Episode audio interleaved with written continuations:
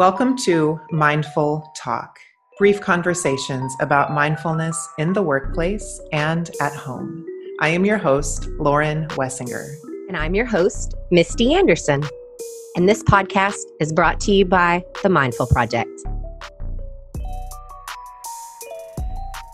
The Mindful Project helps you elevate the culture of your business by bringing mindfulness practice to you and your staff through in person and virtual learning. Contact us through our website, themindfulproject.co, for more information.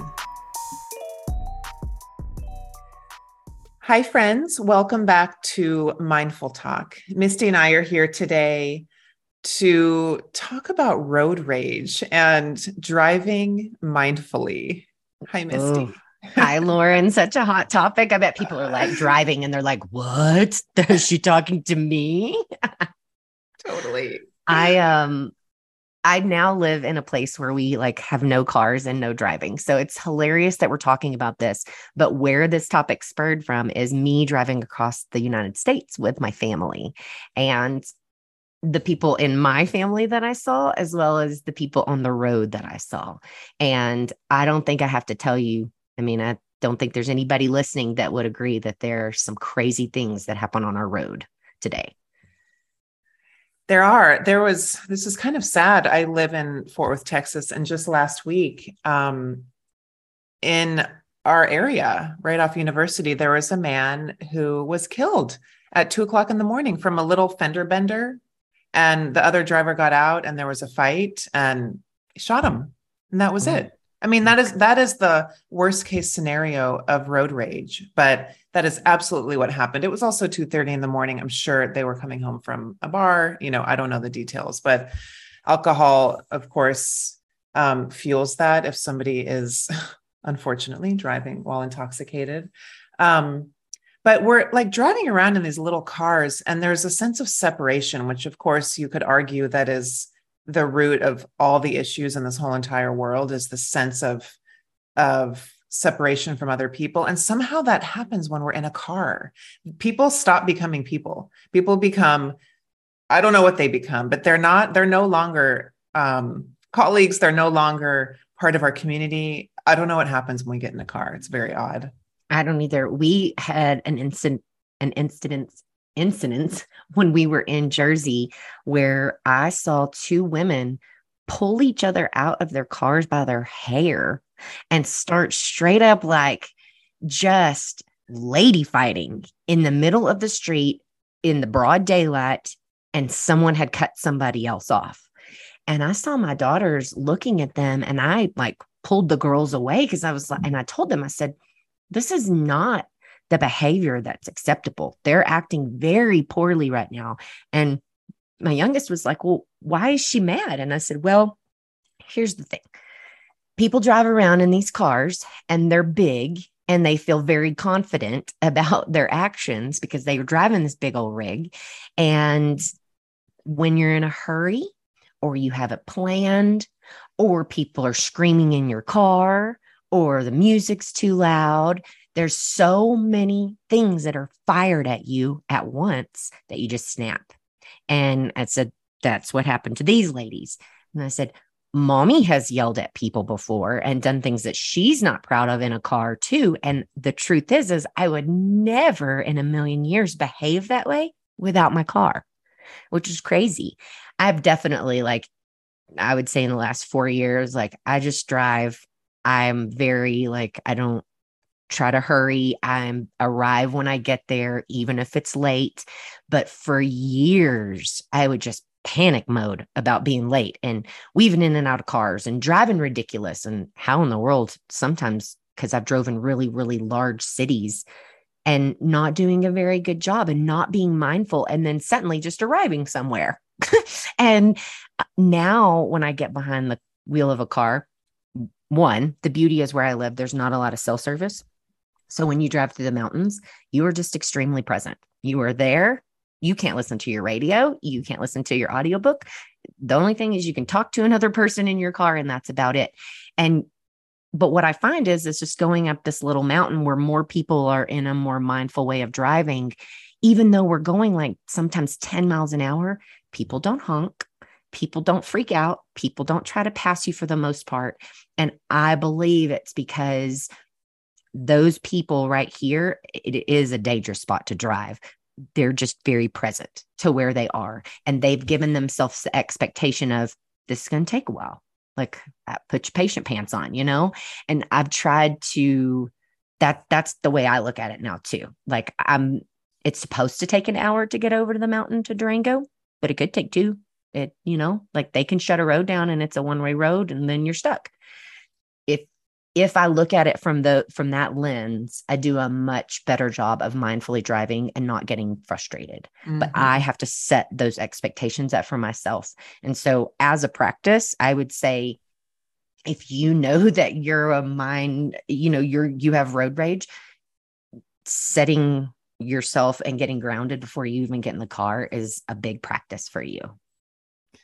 Do you remember in driver's ed how they would say car A, you know, wove in and out of traffic and sped 10 miles over the speed limit. Car B drove at the speed limit and didn't, you know, whatever. And the, the comparison is that car A got there like 10 seconds before car B. And so I always think about that. Like the way you're describing you used to drive, you probably didn't get anywhere any faster. You just had a perceived sense that because that that rush was in your body that you got there quicker, but you really didn't. No. You know, and I notice that when I catch myself driving that way sometimes I'm like, what am I doing? Like what what am I doing and where do I have to be so fast? And why am I allowing this sense, the stress response honestly and this adrenaline to course through my body for no reason? right um you know when we when we talk about the chronic effects that stress is having on americans we have to look at what our triggers are and what are those small points during the day that raise our blood pressure and driving is one of them driving is an easy one to work with too because especially in a city like Fort Worth you're driving a lot and if you get in your car and every time your blood pressure is rising um, that's going to mm-hmm. have total detrimental health effects because it accumulates. It doesn't just go away, you know? So, yeah, like you said, grounding before you get in the car, setting the intention to not be that driver anymore, um, putting on soothing music, you know, putting on no music and just look, you know, being present that way. But, but you have to decide to take back that control for yourself because otherwise, I think of it as I'm handing over my body, my health, my mind to all these other drivers unnecessarily. Half of them don't even know that I'm there. You know what I mean? Like we think somebody did something to us. They have no idea that we're even there next to them. They did not do anything to us on purpose. We create this whole story in our mind about it. Um, and I think I've mentioned this before, but we start to think that we're not part of all of that somehow. Like we're not the traffic. somehow we're the why is everybody else going so slow right guess what you're going slow too why is there so much traffic You're oh traffic i'm part of the traffic and there's that separation again somehow yep. we're like not part of that but we are you know it's yeah. really funny. We're so funny sometimes, humans. Right. Well, and it's crazy that we're even sitting here having these conversations. As grown adults, you're given a driver's license, you take a test. We should be responsible enough to know that before you get in the car, you should say, Hey, don't go Looney Tunes in the car. But then everybody does. And what I find really really upsetting is how many people have kids in their car and they behave that way. Number one, it's scary and dangerous. But number two, it's like you're setting your kids up for that acceptable behavior when they're adults. And I mean, I uh, my kids, yours is starting to drive. So I mean, you're in it. I am like forward looking to that and scared to death because it's twofold. I worry about the drivers on the road and my kid as the focused driver. And it's like the only thing that I can really, I don't want to use the word control, but impact is to help my daughter understand how to navigate being a driver and and that it's a mindful practice and for whatever reason myself included we've all taken advantage of it and we all just act like it's this privilege and this gift or you know not even a privilege i guess a privilege is what i'm trying to say and that we can do what we want and um it's not and the sooner we kind of check that ego and kind of look to ourselves about what can we do to make the situation better, you know, I don't think anything will change. And if it doesn't change, then your kid's probably going to start acting like that too, which mm-hmm. is really mm-hmm. scary because, I mean, like you said, I'm constantly, Barrett, my husband, he definitely is a more reactive driver. And there are many times when I'm with him, I'll just simply like place my hand on the, you know, the top of his back or put my hand on his leg just to kind of get him to realize, like, hey, other people in the car, it's not that big a deal. As long as we all get there and we're alive, two thumbs up, you know? Yeah. And sometimes you just need that reminder, especially for him. I mean, he's ex military, he's used to arriving on time. He, he looks at not respect, you know, if someone's late, it's not a respect of their time. And so that's all in his brain, fueling him. Plus, it's like the kids are freaking out and they're ready to get there. How many more minutes? All of those shenanigans, they fuel into that. But the truth is, and I, I ask him a lot, and probably he gets irritated with me, but it always does seem to calm him. I'll say, Why are we in a hurry? Mm-hmm. Like, and I don't mean it condescending. I'm asking, perhaps he knows something that I don't. But most of the time, it's, I don't know, it's just pre programmed in me to get there and to get there quickly. And I don't know. Um, again, it's probably an age and, you know, calming down, but I've also seen some really, really bad wrecks. And I don't want that to happen to any of us. And it would be really unfortunate to like be going somewhere and be so in the clouds and rushing and not paying attention and then that's how you die you know like I, I hope I go some better way than that. I want to be able to be in control of my situation. And that means being a little bit more mindful of, like you said, I'm a part of it and what can I do to help the situation? And most of the time, that's not flipping someone off or slamming on your brakes because they're tailgating you or speeding up to like wave at someone's face. Um, we used to even, when I, long, long time ago, we used to have these signs and you bought, they were bought on and they were like a, gift, like a gag gift, but you could write on them. But some of them had them like little sayings on them, like move over, grandma. And the turtles got wheels and all kinds of things. And we used to hold those up. And I look back and I'm like, oh my gosh, I'm so embarrassed. If I passed you and I held one of those signs up, I am so sorry. I was not a very mindful person because I just assumed that everybody else was in a hurry and not everybody else is in a hurry. That is hilarious. The signs. I bet you can buy have... I think I got them at Cracker Barrel, to be honest. So, I mean, we used to have these little, I can't even say it on the podcast because it was so vulgar. We used to have these little printouts that we would put on people's cars that like parked badly or I mean Yep, yep. Parking tickets. I gave some of those to Barrett for Christmas one year. Oh my god. And and he totally used them too. And they were not nice. And they're like, not nice. I'm like, why? That's such a bad like you're automatically oh. making someone feel bad about their driving, which right. is going to get in their head, which therefore doesn't help the, the, problem with the traffic or whatever's going on around you. It's just silly and it's young and dumb. And I'm glad I did it and I know better now. And I can tell my kids not to do it because you don't know why that person's going slow. You don't know why that person's going fast. It's your job to maintain your area around you and be mindful of your situation. It's just such a symptom too of this country who is like living at fight or flight. I mean, I heard a statistic. Yep. This was a statistic that was about a it's about a year old at this point, so I'm sure it's higher, but 30% of people that had COVID badly um, developed PTSD. I mean, this country is struggling emotionally. And and i think this road rage thing is just a symptom of that. I mean it's a, it's a total symptom of people overwhelmed overworked under resourced um, you know we need things that bring softness into our lives like restorative yoga and nature and laughter and connection you know? Um, it's it's people that are maybe working out only like high intensity workouts and not doing anything to turn the volume down inside. You know we have to balance out with softness. And I don't think we are enough.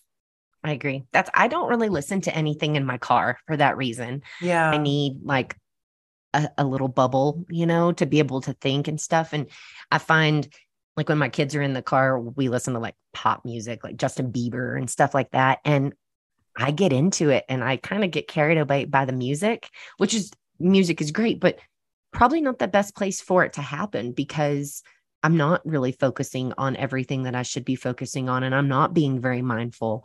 Um, I definitely have stopped texting while I'm driving mm-hmm. um, in the last year, which that's sad to say it's only been a year, but hey, you know, old hard, yeah. old habits die hard. And but what I found was my kids would call me out. Like mom right. texted when she drove, and I'm like, you can't right. tell them not to do it, and I know do it, and they can see it. Not to mention, holy cow, is it dangerous? Mm-hmm. Um, and that is a huge mindfulness practice to put your phone down in your car and not yep. look at it till you get to where you're going. I love the people, it used to annoy me, but I love the people that have the auto message from their car that mm-hmm. says, like, so and so's driving, she'll return your text message when she gets there. I'm like, you go, girl. Yeah. Like, that is but I also know people that have that text message, and then they turn around and text me. And I'm like, you're uh. supposed to be texting via your car. So there's definitely a lot more safety features on the cars these days, which is awesome, like from a texting perspective. But I find even sometimes when I put people on Bluetooth and I'm talking on the car, it's like I'm lost in another conversation. And then I'm like, oh, hey, I'm here. I got to go. And I'm like, when did I get here? Mm-hmm. So bad. Like that is not mindful at all. And I am the first to call myself out on it, honestly, because it is such bad habits to break that you kind of got to be like, okay, you totally didn't know how you got here. You texted, you talked on the phone, and then in between you listened to music. It's right. like, that's not your house, you know, it's your car, and you should arrive. Uh, my grandmother used to say, arrive alive. And that's what you want to do. And so, in order to do that, you kind of got to put all those things together. And it's funny, you learn all that stuff, what, when you're 15 or 16? and then you're just supposed to remember it all till you're you know i don't know they don't even take people's driver's lessons away anymore so it's like that one little education you had way back when gets you all the way to like what your early 30s and then you're like oh you can die in a car crash and then you know, it kind of when you have kids, it gets even bigger because then suddenly it's like other people to protect. And now, like as someone, like I said, who lives where there aren't a lot of cars, and I'm not commuting anymore, it's so beautiful because when I do get in a car, I am connected to what I'm doing. But that only came from like not being in a car a lot. For 15 years, I was a sales rep and I drove eight hours a day. I sat in traffic my car was like my hotel room. It had literally changes of clothes and food. And when people are like that, because I know there's a lot of sales reps out there, it becomes really easy to forget that driving is what you're supposed to be doing. Mm-hmm. Yeah, totally. So I think I use, that, oh, sorry, go ahead. I was going to say, I use my car time is as I listen to podcasts in the car. I love it. Um, it's learning. Yeah, totally. It's my time to to listen to audiobooks or podcasts. It's the only time I listen to them. I don't listen to them at home. I don't put in earbuds really AirPods at home and do things and multitask that way. So car time is my um is my listening time and I love it because I'm always alone and I'm actually not doing anything else except driving. So I feel really present to listen to what I'm listening to. Yeah. so well, but I mean, I think you can do those two things at once and be like doing what you're supposed to be yeah. doing. You know, yeah. the wheels just start to fall off the bus literally when you start to do all of the things. Like, mm. you know, mm. someone asks you for a snack in the back seat. You need to plug your phone in. Someone asks for a different radio station. You need to get gas. So you're looking at that. You need to look at your maps. Like, there's so many things we do while we're driving. It's kind of insane. I know. I'm talking it about is. it and I'm it like, really oh, is. It's scary. Yeah. And it's crazy how many people aren't present in their body when they get into that big vehicle. Mm-hmm. So, I guess the whole purpose for me and in this discussion is to remind you that we've talked about mindful eating, we've talked about sleeping, we've talked about all these topics. We've never talked about driving, and it's as big of a deal as all of that other stuff because you can get great sleep, you can practice yoga, but if you get behind your car and you act like a fool, you're not going to be around to do any more yoga. Mm-hmm. And so I feel like, I mean, this is the call out for myself too. Although I do feel like in the, like I said, in the last year, I've gotten a better handle on um, what I do in the car and my mm-hmm. intentions in the car and my attitude in the car. Cause I feel like, I mean, I remember my grandparents telling me years ago, like, if you're really angry, don't get in the car. Like if you're mad about something and you get in a fight with somebody, you know, you storm off and what do you do? You get in your car and drive away. It's like the worst thing that you can do because you're not in a good headspace. And so just use this as a reminder that hey, what I'm doing while it feels like second nature because to most of it most of us it does, it's a really big thing and I actually need to be really present for this activity. Yeah. Yeah, absolutely. All right. Well, thank you so much. Great idea for a topic. Yeah, I feel um like I feel like I'm gonna like really focus on this whenever I do get in a car again, um, which is really good. And so I hope everybody enjoyed it. I hope if you're listening in the car, you're only listening and driving. and as always, we appreciate you guys, and we will talk to you guys next week.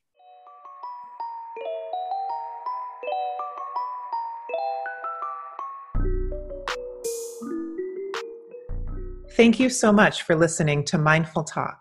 We don't take it lightly that you spent your time listening to our podcast, and we are forever grateful. If you'd like to support the podcast, please subscribe on your favorite podcast platform and leave us a rating and a review. Welcome to a more mindful way of living and working.